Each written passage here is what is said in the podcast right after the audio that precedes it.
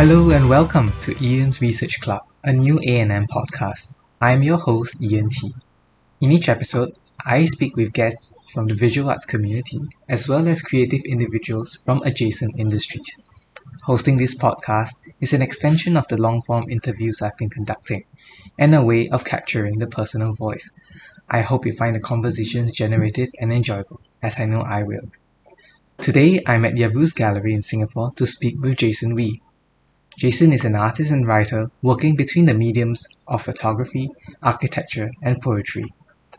In addition to his artistic practice, he founded Grey Projects, which is an artist studio, gallery, library, and residency program. Founded in 2008, it is currently the one of the longest running artist spaces in Singapore.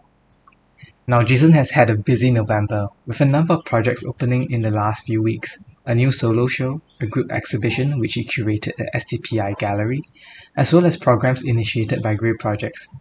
There's lots to discuss, so let's jump right in. Welcome to the club, Jason. Hello, thanks for having me. So let's start right here at your exhibition at Yavuz Gallery. Um, it is titled Cruising and it brings together recent collages, sculptures, assemblages, prints, and drawings. By way of introduction, I think we, it would be good for us to talk about the set of works that visitors would see as they enter the gallery. Sure. So it's um, a series of works you've titled Uncommon Choreographies, and they are made up of puzzle pieces that are kind of mixed up and then reassembled into new images and compositions. Um, could you talk about the image sources that you've used for this series, as well as what does the gesture of mixing up the puzzles mean to you? Yeah, sure. Um, so the project really began about uh, three years ago. I was on a residency with the Exactly Foundation, um, and I had um, wanted to revisit some of the places that I knew um, uh, much earlier on um, when I was kind of coming out to myself. And um, it also helped that Exactly Foundation had a focus on the, the history and the, the effect of place um, on image making. So, um, so that's uh, uh, where. So going back to these places is where I was a way for me to think back about the the history of of queering landscape, like what what we do with our movements and our sense of time, and what that does to um, a place and the history of the place, and what even people who don't go to that place might think of that place. Um, and um, I also then went to um, speak to uh, people who uh, was at the site, um, who then introduced me to other sites um, that I hadn't known when I was much younger. Um, and I was also offered this opportunity to really kind of explore what has changed um, about cruising. And um, and part of the work for me was not really to um, also to think through the kind of like the, pol- the politics of visibility, right? The politics of image making and the way that image making with photography is often about um, the revelation, the transparency, the the kind of um, the kind of a sense that um, a certain um, access is provided through the camera's lens, and you are seeing through the photographer's privileged position um, uh, because the photographer has somehow managed to to enter a space that is uh, otherwise unrevealed. Um, and I didn't want to, and for me, the project wasn't to open this um, the activity to necessarily to outsiders. You know, I'm I'm thinking about also ways in which um, there are other forms of kind of tangible image politics. That it's possible to have a politics of invisibility, and then how to present in invisibility, how to think about things that are invisible but tangible, to think about things that are um, present um, but illegible, to think about things that are uh, opaque yet somehow legible. Right? Um, so to think in some ways about um, uh, ways that we could um, demonstrate the the existence of something um, without um, in some ways uh, releasing its necessary secrets. You know, and I think that there is also something powerful about about uh, about um, about certain kinds of notions of safety that is built, around certain notions of secrecy, right? Or certain kinds of pleasures that's also built around certain kinds of notions of secrecy.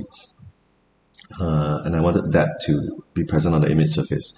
And it's a long way for me to say that uh, why I, uh, it's one reason why I, I wanted to present the works as you see them in the space as collages.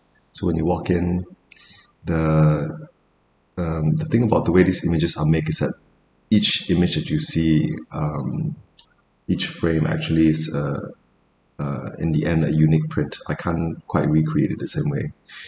Um, the prints are made in such a way that um, after I've shot them, I have I have to print them all at the same time and cut them and uh, assemble them all at the same time. You know, it's a process of it's uh, kind of um, a process of um, aggregate work, but also um, uh, collective work. What I mean by that is that I, in order to make one, I have to make fifteen or twenty at once.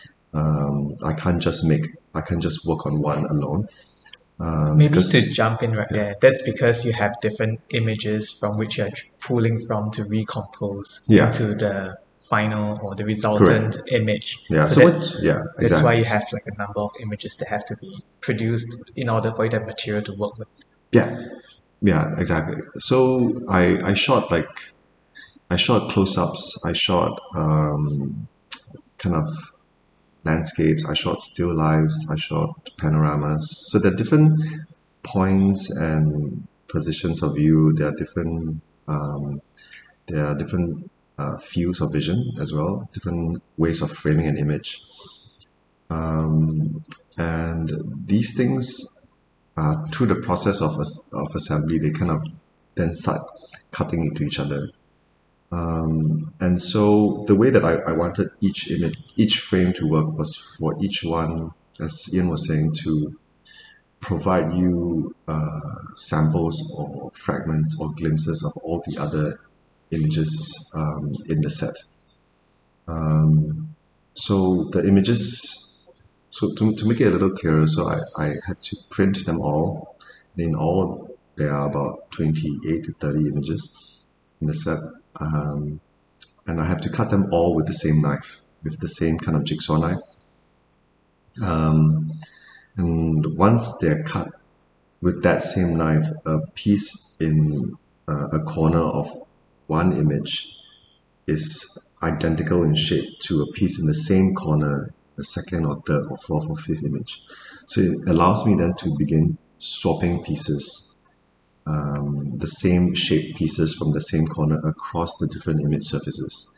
So what you see is me doing that repeatedly um, again and again and again. Um, which is why in order to make one, I have to work on all at least about 15 to 20 at once. And um, and the process is also cumulative. So doing the first two is really the hardest because you are um, beginning the process um, in a way that um, that um, is affecting all 20 uh, all 30 or how, however many um, very slowly. But by the time you are working on your, uh, I'm working on my 15th image.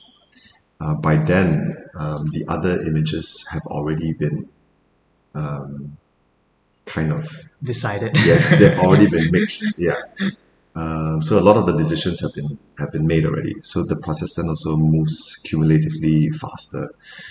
Um, but um, working on that also meant that uh, the different speeds is also interesting because as I was working on it, different things enter my head. So um, initially, I was thinking about, you know, I was swapping pieces partly based on a certain kind of private code, thinking about how they move, um, when they move, um, how long they stay before they uh, at a spot before they move on. Uh, so thinking about those kinds of speeds uh, in terms of yeah, and then thinking about it in terms of um, uh, as a kind of as a kind of uh, choreography that I map out on the image surface.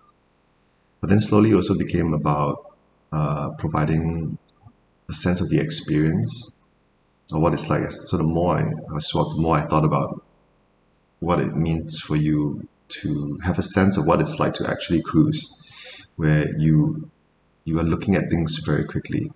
Um, you're looking at people really quickly, but you're also trying to get a sense of what's safe for you, um, where to stand, um, where to be, how long you should be at one place. So it means that you sometimes get a close up of something really quickly, and then you're trying to see something very far away, and then you're trying to establish a sense of place. So, um, so to, to offer you that sense in a single frame, you know, where you get a bit of the close up and then a bit of the far away.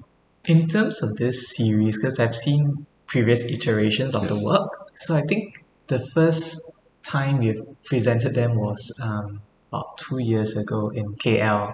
That- I think that was when I first saw the series, and the kind of resultant image that you get tends to be a little bit more abstract in those earlier iterations. Like, whereas for the newer ones, you have a little bit more information on the place, so you could make out like a road, like really kind of clear landmarks of places. Whereas for the earlier iterations, they tend to be the works firstly are smaller in scale, I think, and then you have you have plenty of details, but they tend to be like close-up details, so you can't really tell what exactly you're looking at.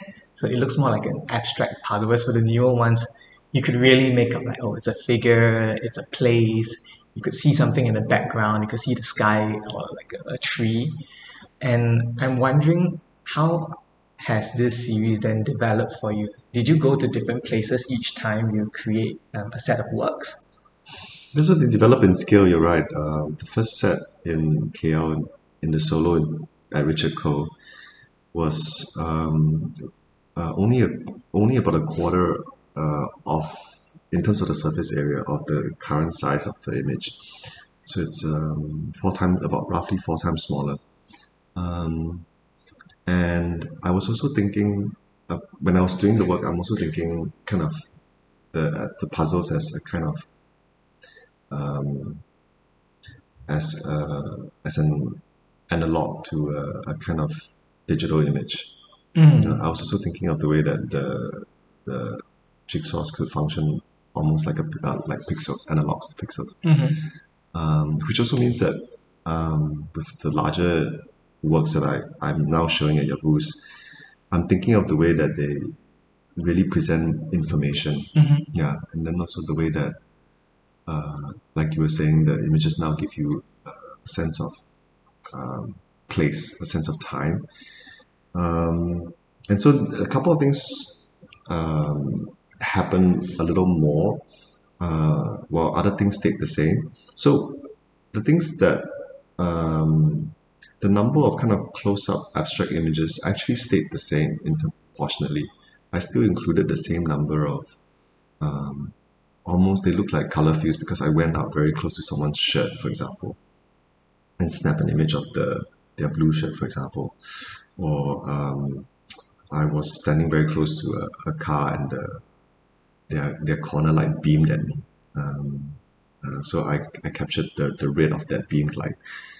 Um, so um, I think a number of the um, the proportionally there's still that, that abstraction operating. Um, but I think what happens um, overall is that um, there's more information for me about um, time, especially. And what I mean by time is just really the quality of the light. Yeah. Yeah, so I could actually uh, show more clearly, and I wanted to show more clearly how, um, you know, we were talking about visibility earlier that that folks think that this oh this all only happens in the dark. Mm. You know that this is uh, like people go really deep into a, a place, but I'm like actually that's not really the case. that um, this happens at dusk, this happens at uh, in daylight, um, and I wanted to kind of show a little bit those qualities as well. Um, and there's also um, a desire for me to um, anchor it a little more in, in bodies this time, in ways that might not be so present in the smaller works. Yeah. Um, this, there, there were bodies present in the smaller work because of that scale, which is about the size of a page. Yeah. The bodies are not so visibly captured, Mm. except maybe a, a couple of them.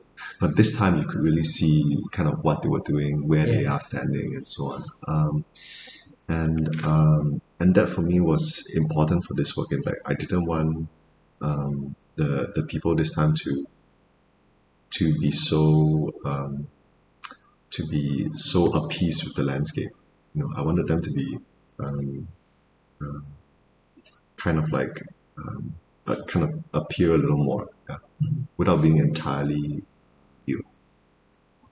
I was reading um, this short interview that you gave um, the Asia Society as part of the Triennial that uh, you participated in last year, and um, you mentioned that you have not cruised much before beginning this project, and um, so even in these moments of cruising, you felt like an outsider. Yeah, yeah, yeah. I didn't. I don't. It's not like. I mean, um, you know. I think your non, uh, like straight listeners might feel like, um, like this is kind of like uh, an unusual activity. Uh, like, but and I will also say for me, it's not something that was part of my my um, habits. It wasn't part of my, you know, it wasn't part of my sexual habits. It wasn't part of my social habits uh, in the past. Um, you know, I'm, I was uh, meeting people in um, in other ways. You know, maybe one way to think about it is in, some ways more conventional ways. You know, um, having dates, mm, for example. Um, so, um, but at the same time, it's not. These places were not unfamiliar to me. I've heard of them. I've gone to them. Um, so they've always also had the kind of the kind of excitement that you you you might feel like when you when you think, oh, this can happen in Singapore. That kind of excitement. Um, and um, and going back to these places has also changed from when I was um, from when I first uh, saw them. You know, in some ways, I'm a different person. So I feel like um, my relationship to to gender has changed, um, and uh, I I have a much more complex relationship to to um, masculinity, for example. Um, I so at these places now, I feel um, even while there's an odd experience when someone looks at me and I would actually feel both present and yet more invisible in the way that I feel like I'm a surface on which sexual desire might be projected. Uh, and it might meet my own desires in only a very partial way. Um, in a way that then some ways leaves not just my desire but who I am actually um, unseen or unfulfilled. Um, and that might be true of like all kind of first encounters, right? Who goes on a uh, how many of us really go on a first date and then feel completely seen? But um, I I feel that uh, there's something about uh, this that uh, you know co- constantly puts me a little outside of myself or outside of the time. So that's why I feel like I'm I'm I'm not uh, I don't feel like I I don't feel like necessarily even when I go very often. I, it took me a long time before I feel like I I had I'm not completely uh, outside to this. Um, Um, in terms of the overall exhibition, this is quite a different presentation as compared to your previous solo exhibition at Yavuz, um, which happened in 2017. Uh, the show was titled Labyrinths, and for that show, you focused on the language and architecture of walls and fencing. So, um, one of the materials, recurring materials in that show is actually this green fencing that you see around in Singapore. So, you've created like a, a maze like installation as well as a series of mixed media wall panels. And for this new show, fragments of the fans appeared again in some of the assemblages that you presented. So can you say a little bit more about this new Sure. works? Yeah, I think um, yeah, a lot has changed in four years, um, and also the Yavuz space has changed. It actually the the rear wall of the gallery has moved forward a little bit, so it's a slightly smaller space, and um, and so a couple of things um, uh, was on my mind when I was working on this solo. Um, the first was to kind of uh, have it understood that I am like the the Labyrinth show um, interested in the way that certain events and um, our experience of place is constituted in Singapore. You know, so like in the Labyrinth show, there's works about uh, Road, there's works about Pink Dot um, and Hong Lim Park. There's things about um, the house um, on Oxley Road, um, and um, and this time it's in some ways that that that concern with place remains, especially the jigsaws. Um, then the two fences that appear are in this uh, that appear in this current show. The yellow fences are in this intermediary space where they they function as um, kind of the way that fences often do as a way to separate two zones. Right, So these these fences, I see them, um, I see them uh, being installed actually at the cruising spaces along the beach, uh, and they begin to separate um, the more urban parts of the cruising area from the more uh, the more um, liminal ones. Quite literally, the separate ones from the tidal zones from the beach um, and from um, from the waterways. So this fences oddly themselves become eroticized actually. So they these fences which are meant to, to uh, separate uh, place from place themselves become uh, erotic zones. They become meeting spots for people. Um, so the I wanted to use the idea this this idea that they the fences themselves um, are places when two things can two different kind of things aren't just separated they they intercut into each other. Yeah. So the fences this time in the space also uh, are a way for me to cut between uh, cruising as a as an act of queering space but also um, cruising as a as a kind of logistical speed. And also I had this experience of being on a residency on an oil tanker.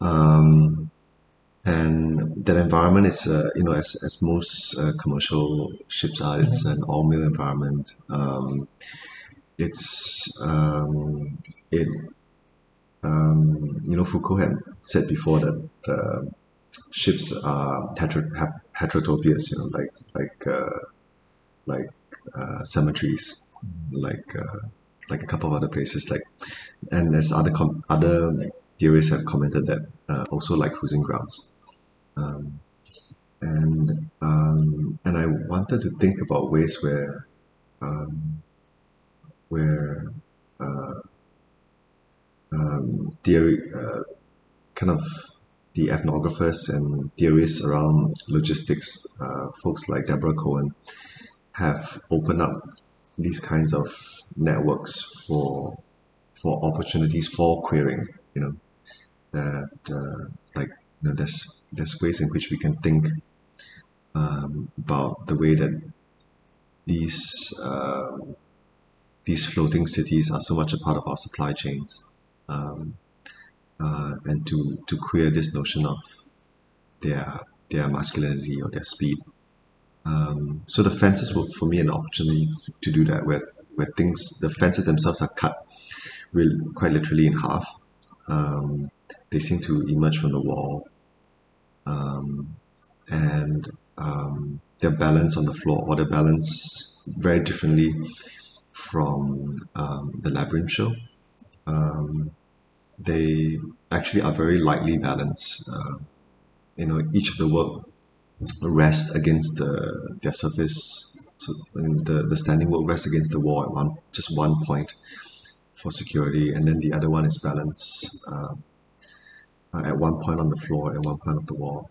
Um, and so it it, it has um, despite the the the weight of the fence, there's a, a kind of uh, uh, I was hoping to introduce a kind of a more delicate sense to weight yeah, and to balance.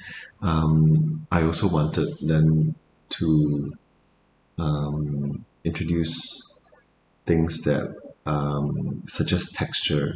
So on one of the frames, uh, on one of the metal fences, I I hung a, a very close up of a, of a canvas that I see, uh, and it's one of the few very tactile elements that I see on an oil tanker. Um, and um, and I knotted on these two um, two fences also to introduce support for other materials. Um, but the way that these things, these other materials are supported, you know, they they are suspended like oh, like the the image of the canvas is suspended um, just off the floor. It's like it's almost going to touch the floor, but it's not going to touch the floor. Um, then also the way that uh, these things are knotted. Um, the knot actually changes direction in in ways that maybe you might not expect or you might feel like um, it's a little disruptive to the eye. You know, it's not as smooth or as perfect. Um, and um, um, but there's something about that for me. All of these things, the the sense of uh, slight precarity to the balance, the sense of uh, not being completely held down or locked in, yeah, or um, or perfected or resolved. Like all these things are my ways of trying to um, to to create this experience both at the fence, which is meant to divide, right, but also of the experience of the um, of logistics.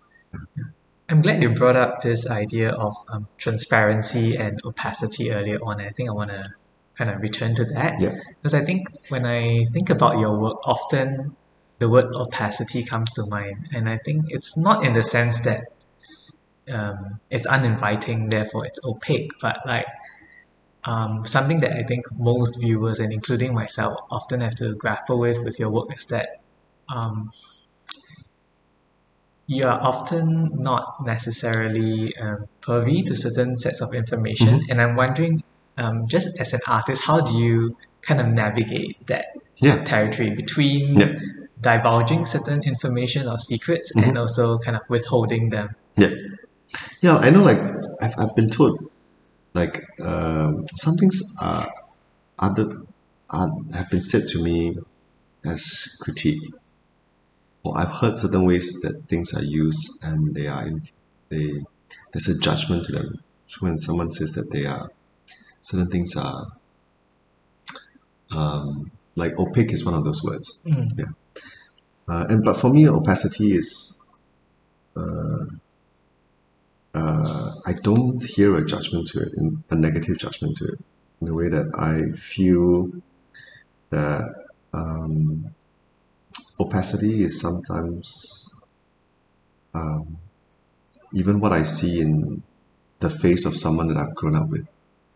You know, like uh, sometimes looking at um, someone in my family, a face that I've known a long time, right? since I was a child. And yet, knowing that at that moment, I cannot completely understand that person. You know, I can look in the person's eyes and goes, I have no idea why you did or said what you just said Mm. or did what you just did. And that for me is a kind of um, opacity. Uh, and I've always thought about mm, for um, a, a long time what it means to um, register that uh, as part of the, the kind of the mood of my work, you know, or the atmosphere of my work. Um, not to like be purposely obstinate like and stubborn and say like no no I don't want to give you something but actually it's just a way of saying no this is a way of being this is part of how we all are uh, and this is part of how I am you know that it's um, um, but also as a way of saying that this is how sometimes um, how events and um, and sometimes you know um, uh, parts of the political um, and um, also parts of um, of the social material is is is present to us um, in uh, and we kind of have to figure out how to deal with its it being in front of us. Yeah. Um, because only some things are, are reviewed some things are understood in like and legible something there are only some things that we can read about or, or hear or uh, but what does it mean to see something in front of us um, and to understood opacity as its quality yeah. Um, and to actually understand opacity for its tangibility for its materiality for its sensuousness even yeah. Uh, and understand that um, that it doesn't mean that it's you can have some something is opaque sometimes be, because it is not concealed you know. Like um, and it's in some ways a lesson that I learned from like the from minimalism right? That the cube in front of you or the sheet of metal um, the it's not like you need to look inside the cube. The cube is you know a solid box. Doesn't mean that it's trying to hide something inside the box. You are asked to experience the the materiality of that steel the material of the steel the coolness of it the smoothness of it the edges of it. Yeah.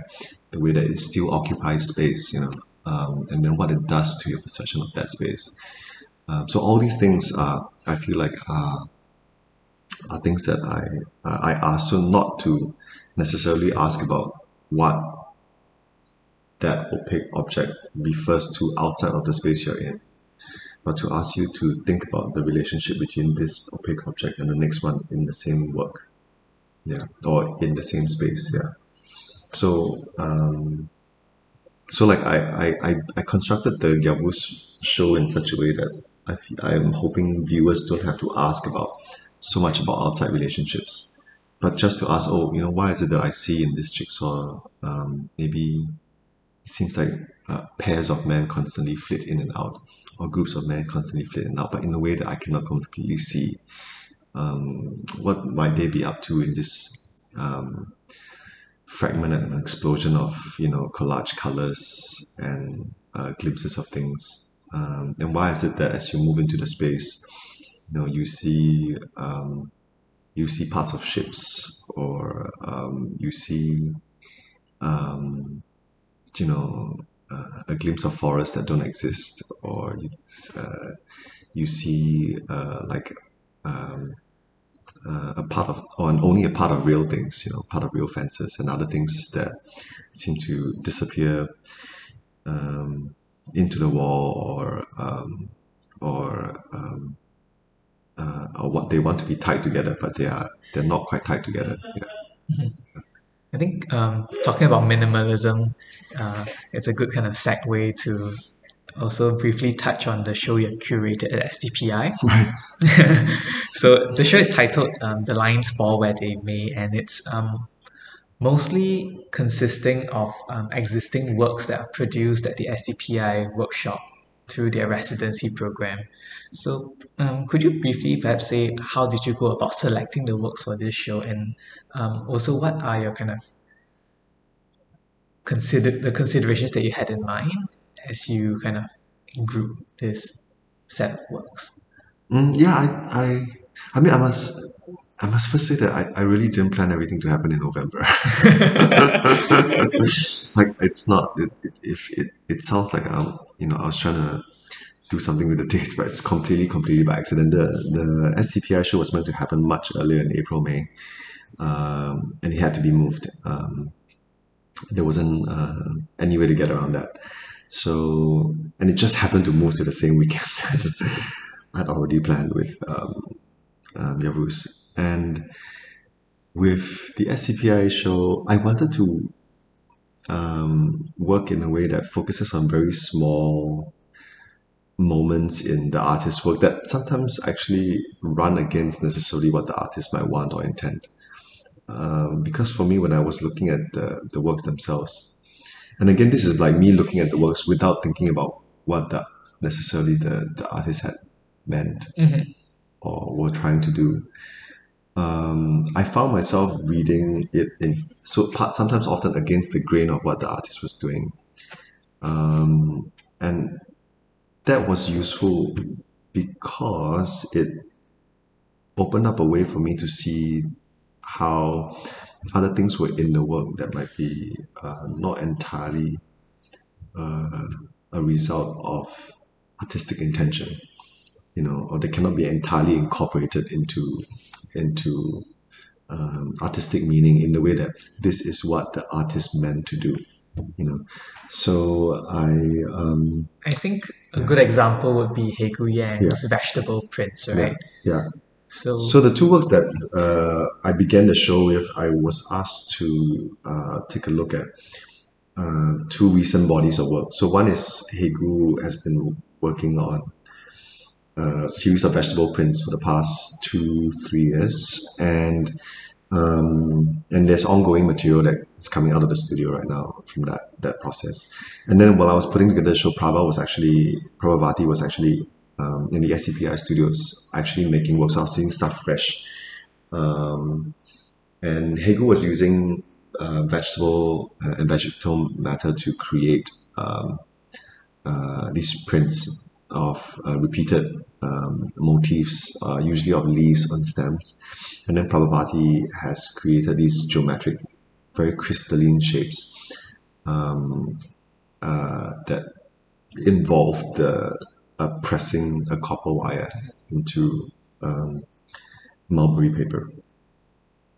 Um, and I, with you know, Ian was you you were talking about the the Haegue's work, and it was the kind of intense uh, spots of like chlorophyll or dirt or sap that um, that almost like dirty the page and introduce uh, imperfections. because it's literally the vegetables leaving Yeah. traces of its pigment and like whatever juices Yeah. onto the paper, right? Yeah, it's a process that involves no outside um, uh, solvent or no additional um, inks. Yeah, so whatever you see came directly from um, the vegetable matter, the vegetables and the herbs that she found at the the markets and the supermarkets in Singapore. Yeah, so I saw these moments of like intensities of dirt and and color as a way that um, matter themselves are asserting a force, um, and that this force does not run smoothly alongside um, the the human the human one that's in, that's introduced by the artist's hand. And so I wanted to highlight this uh, throughout the show. Uh, so the, sh- the show at STPI is anchored by um, uh, four sets of works by um, and by in the main as you walk in, in the into the STPI space in the main gallery, it's anchored by um, Haegue's extensive uh, vegetable prints. And I've surrounded this with other artists that um, that I I feel echo this um, this you know trajectory in my head. And of course, this is like my my interpretation, right? Like as in I I I'm reading something into it. Uh, of, that uh, I of course uh, someone else walking to the space might go I don't I don't read it. Um, I only want to say that I, I'm reading this it this way and uh, and offering it this way uh, in the hopes that um, it can open us up to thinking about our relationship with others and specifically like the, the non-human world right um, that we consider how um, we interact with uh, matter with you know vegetable life with with water with light. Um, that sometimes return us to very human uh, preoccupations like um, cinema like painting um, you know like uh, like building. Um, but I wanted uh, a, a kind of acknowledgement you know that um, that uh, we are not alone, and that it's it's not just about acknowledging um, the the loneliness of other humans, but it's also about acknowledging uh, and that uh, we are just one in a multitude of creatures. Yeah. Speaking about that, um, you founded Grey Projects in um, 2008, which I believe started in your own home. Yeah. So, um, Not something I'll, re- I'll recommend to people. You, 'cause it's like it made uh, it made uh, my private life very complicated. yeah, I mean, because it's it's such a commitment. Firstly, why why what was the Singapore art scene like at that point of time? Oh my gosh, I'm, I'm not the. Uh, I think I, I can. I'm not the best person to sum up the whole scene, but I think for from where I stood, um, I was seeing um, a kind of gentrification of certain parts of the city that is now um, already past its like peak, you know, and we're watching a kind of breakdown of that gentrification. You know, I was looking at uh, I was in Chinatown a lot, you know, um, and um, and you know Chinatown right now is like without the tourists, um, uh, doing this without the without even like um, a chance to really do the festival shopping Yeah, right in this um, past pandemic years. Um, you can just see chinatown like slowly falling apart again. Um, but at the time chinatown was uh, and this was a, a long time ago i was um, I, I wasn't even thinking of myself as an artist yet but but that was why it was important because I got kind of like my art education going through all these small young spaces in Chinatown. Some of them were commercial galleries. Uh, some of them were sm- commercial, trying to be contemporary galleries. Some of them were just you know your your art galleries doing, um, but doing like ink, right? Um, doing Chinese ink. But it was still a good place to see uh, and be introduced to uh, new art being made. Um, but there were also spaces like um, Plastic Kinetic Worms um, in Chinatown, and um, there were also other activities, more temporal activities, happening in Chinatown. Um, and so um, a lot of that was um, um, my basically my art education, um, and then I had come back after um, going to grad going to art school for the first time uh, and seeing that these spaces were closing down or disappearing very fast. Um, um, and that uh, when I when I do when I did came back, you know, PKW then finally decided to. At first, I thought they would continue, but they would they decided to close. Um, so there was a moment in the mid two thousands where you could really see uh, a kind of pessimism that you know it's not unfamiliar to us. Like maybe a couple of years ago, right, where we think, oh, maybe there's no more support for with, with the growth of um, the large institutions. We're going to see uh, like a dearth of smaller spaces where um, the more uh, scary, more tentative, more um, more uh, adventurous, more experimental. yeah, I was, you know, or even just the the more um, the more Unpolished. cautious, yeah, and yeah, correct, right. The the kind of really nascent attempts. Where are they going to go, right? because there are spaces that um, that the embryonic really needs, right? Like, uh, and I don't really mean this necessarily to be young. Like, I feel like um, I, I think we constantly forget in Singapore that um, when we, we always refer to emerging as young, but actually interesting things emerge all the time from all levels of art practice. Yeah. So I was trying to find ways to um, support that. Um, partly because I needed I needed it when I was trying to learn, and I still I realized I needed uh, as I continue to develop and grow. Um, and um, a few friends encouraged me to try and start my own and they were very supportive, like just by being a part of my first few shows. Um, and that's kind of how I started. And I started creating my living room. Yeah. And um, in terms of like the role of the artist run space today, I think Grey Project has gone beyond just putting together like you know exhibitions, producing publications. So I think two recent initiatives come to mind. Um, firstly, uh, last year in 2020, during the lockdown period, um, Grey Projects ran like a counseling space um, during the weekends. So providing um, free counseling hours with trained counselors. So could you talk a little bit about um, Yeah. how this came about? Yeah, we were. Um, we I was thinking before already before the pandemic hit about that the, you know as an artist I curate and that and I curate really because it's a way for me to um, respond to my peers, uh, respond to other artists. Like it's a way for me to um, like really show interest in um, the people around me in a concrete way, and um, and I um, have wanted to work with um, artists older than me and also artists younger than me, but sometimes the word collaboration can also be very restricting because it, it is sometimes often implied that you have to make something together, to make an object together, right? Uh, or you have to both show together. Uh, but I wanted to find ways where maybe I'm not so foregrounded, but really it's really I can just help an artist put together a show. Um, but I was also thinking that that that also has certain limits uh, as time went by. Like sometimes maybe what an artist needs isn't a show. Maybe what an artist needs at that point in time isn't a conversation about how to make more stuff.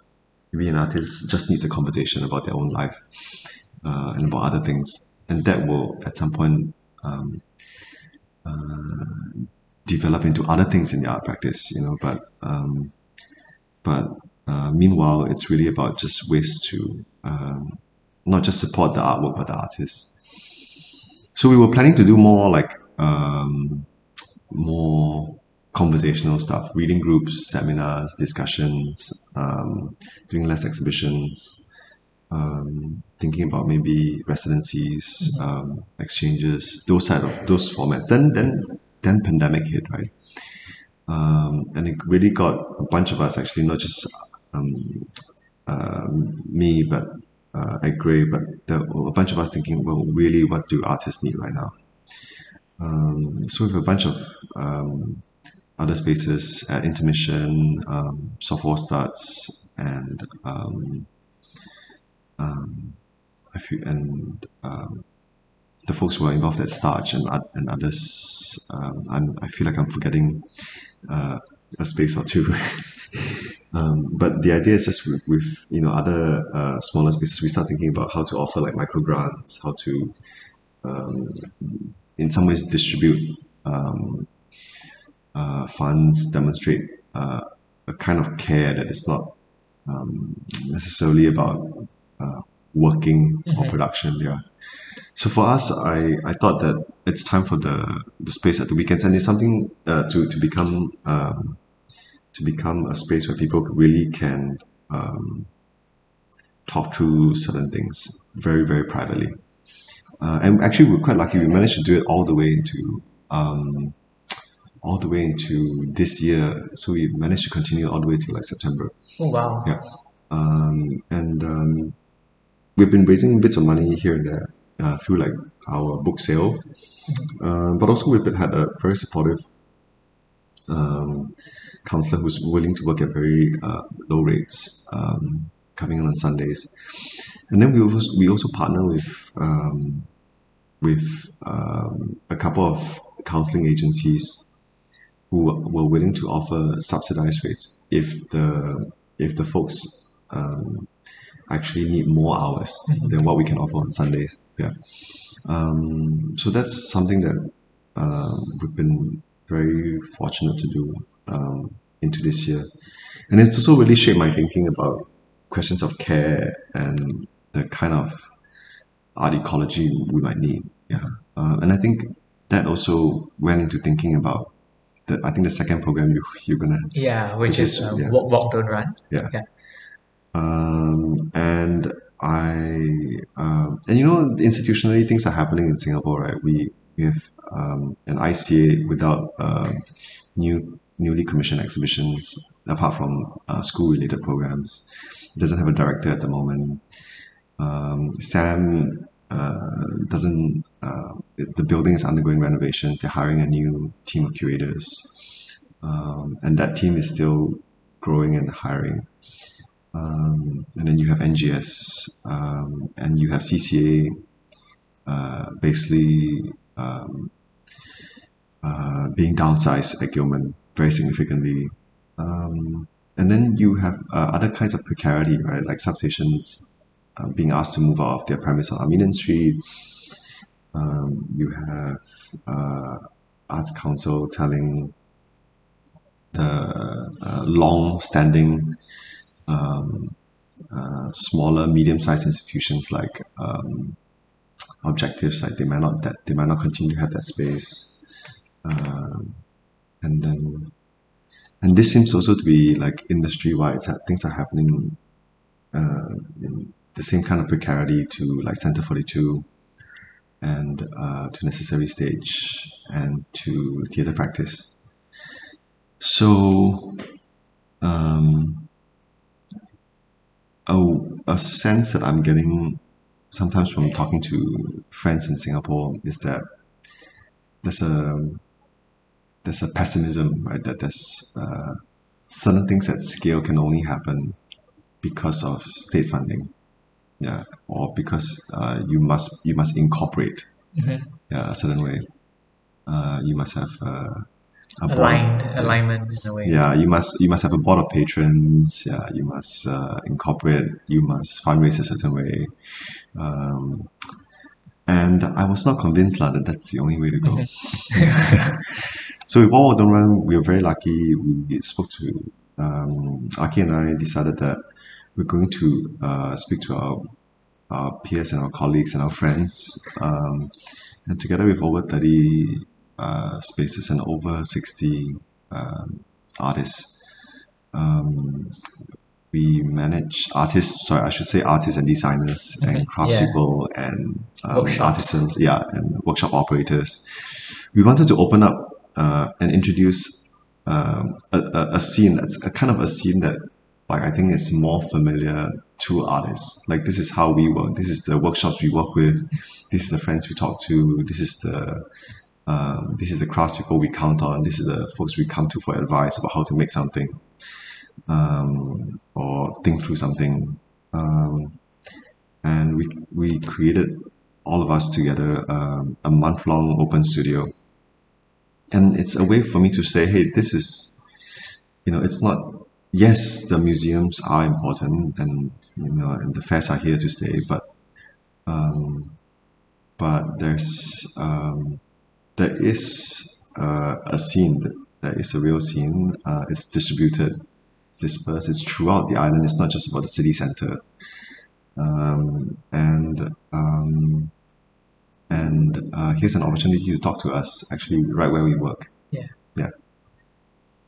And I, I actually really want to thank you actually for, despite uh, you know we um, kind of the challenges of figuring out space that actually you, you also managed to be a part of this. Uh, and I remember it showing up at um, for that weekend in the north and just also really being so encouraged by the number of people who, who showed up. Yeah, I think we were all very pleasantly surprised. Yeah, and the numbers kept building.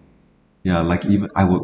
Yeah, at first when we planned this, like you know, we were thinking, oh, will people want to go out on the fourth weekend at the Mm. end to like do us? But actually, people still showed up. Yeah. Yeah, and people showed up in equal or greater numbers. I think there's probably more knowledge that this is happening as it builds Yeah. over the four weekends. But um, having participated in the first Saturday, I think it was very encouraging, especially because it's the first the first time this is happening and um, we really had no idea what to expect. so it, it was very refreshing. I think it was a great experience both for myself, um, the hosts, and also for the guests who took time to visit the different spaces. Um, having having gone through this whole event, were there any like kind of takeaways that you got, or like things that you felt could be would be things that you would work on as um, Oh, if you yeah, were to bring this back again? Sure. Yeah. I mean, first, uh, the first thing was just how, like, this sense that Aki and I had that, um, like, we needed it. Like, and also this feeling like people really welcomed it. Um, and that was really gratifying because the, the sense that it was really important to just talk with sometimes random strangers about art again. Um, there are other things that um, we understood as as really working and helpful. Like everyone um, found the maps and the directional guides really helpful.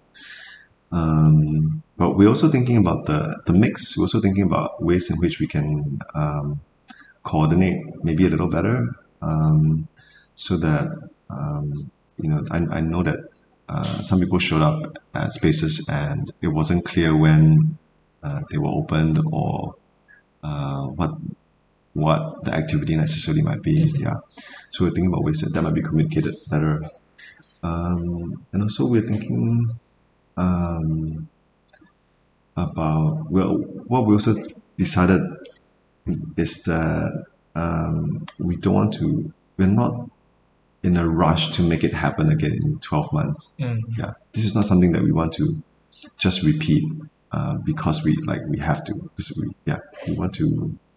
Uh, we like it to happen again, but we want to make sure that um, um it will happen in a time where where not just the visitors but the people who participate in it because it's it's also a long day right like Ian you experienced it that um, they actually folks feel like they they get uh, they they feel like they took a lot out of it for themselves as well yeah. Okay, I think um, we're running out of time, so I just have one like Sure. final question for you. So, um, what are you looking forward to after this busy month? Uh, I think uh, I'm to be busy for a little while more, but not maybe as crazy as trying to do um, three shows at the same weekend.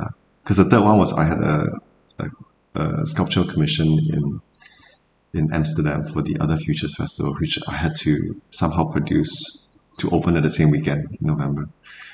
Um, but next year, um, I'm working on a sculpture that will um, uh, be on public view in January.